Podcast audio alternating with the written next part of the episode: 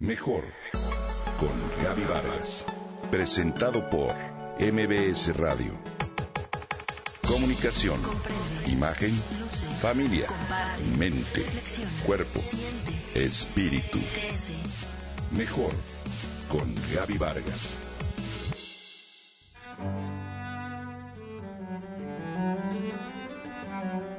Nació el 27 de agosto de 1849 en la ciudad de Saltillo, Coahuila. Fue hijo de Francisco Acuña y Refugio Narro. Te hablo de Manuel Acuña, estudiante de medicina y poeta que vivió en una época dominada por la intelectualidad filosófica y positivista.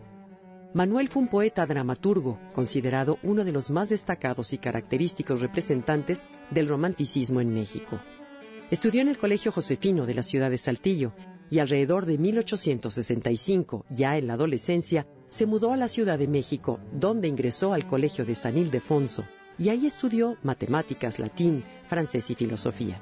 En 1868 inició sus estudios en la Escuela de Medicina. En esos primeros meses de estudiante, vivió en un humilde cuarto del exconvento de Santa Brígida y se mudó al cuarto 13 de corredor bajo del segundo patio de la Escuela de Medicina, donde conoció a muchos de los escritores jóvenes de la época. Juan de Dios Pesa, Manuel M. Flores, Agustín F. Cuenca, Gerardo M. Silva, Javier Santamaría, Juan Begarza y Miguel Portilla. Su gusto por las letras se impuso en 1869, cuando el joven poeta se declaró dispuesto a redimir a la humanidad por medio de la enseñanza, las artes, las ciencias, y se lanzó entonces a lo que fue una prolongada y fecunda serie de colaboraciones en distintos diarios y revistas mexicanos se dio a conocer con una elegía a la muerte de su compañero y amigo Eduardo Alzúa. Con sus amigos Agustín Cuenca y Gerardo Silva fundó la Sociedad Literaria Netzahualcoyotl, donde fueron difundidos sus primeros versos. Sus trabajos fueron publicados en la revista Náhuac y en un folleto del periódico La Iberia. Esta sociedad se inspiró en el ideario del nacionalista y escritor Ignacio Manuel Altamirano, cuyo principal interés era lograr que las letras mexicanas representaran un elemento de expresión nacional. Se enamoró perdidamente de Rosario de la Peña, quien además, según sus biógrafos, se relacionó directamente con su trágica muerte. Rosario despertó igualmente el deseo de diversos poetas.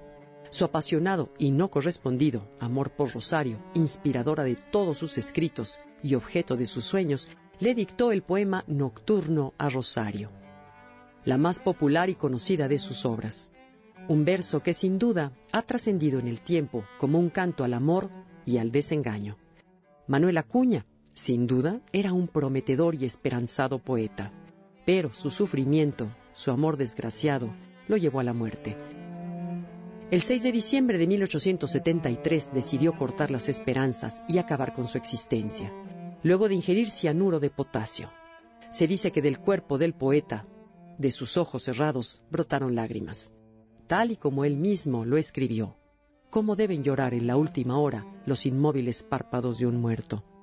Hasta hoy, muchos de sus escasos poemas persisten en la memoria, en páginas de hemerotecas y periódicos o revistas. El poeta fue velado por sus amigos en la Escuela de Medicina y sepultado el 10 de diciembre en el cementerio del Campo Florido, ante la presencia de sociedades literarias y científicas, amigos y conocidos como Juan de Dios Pesa, Gustavo Vaz y Eduardo Zárate. Sus restos fueron trasladados a la Rotonda de los Hombres Ilustres y en 1917 el Estado de Coahuila reclamó sus cenizas, mismas que fueron llevadas a Saltillo, su ciudad natal. Manuel Acuña, hoy, en Viernes de Libros, lo recordamos.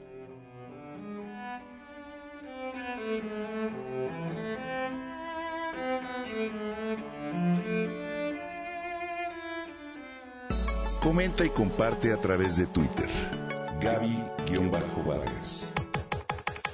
Mejor con Gaby Vargas.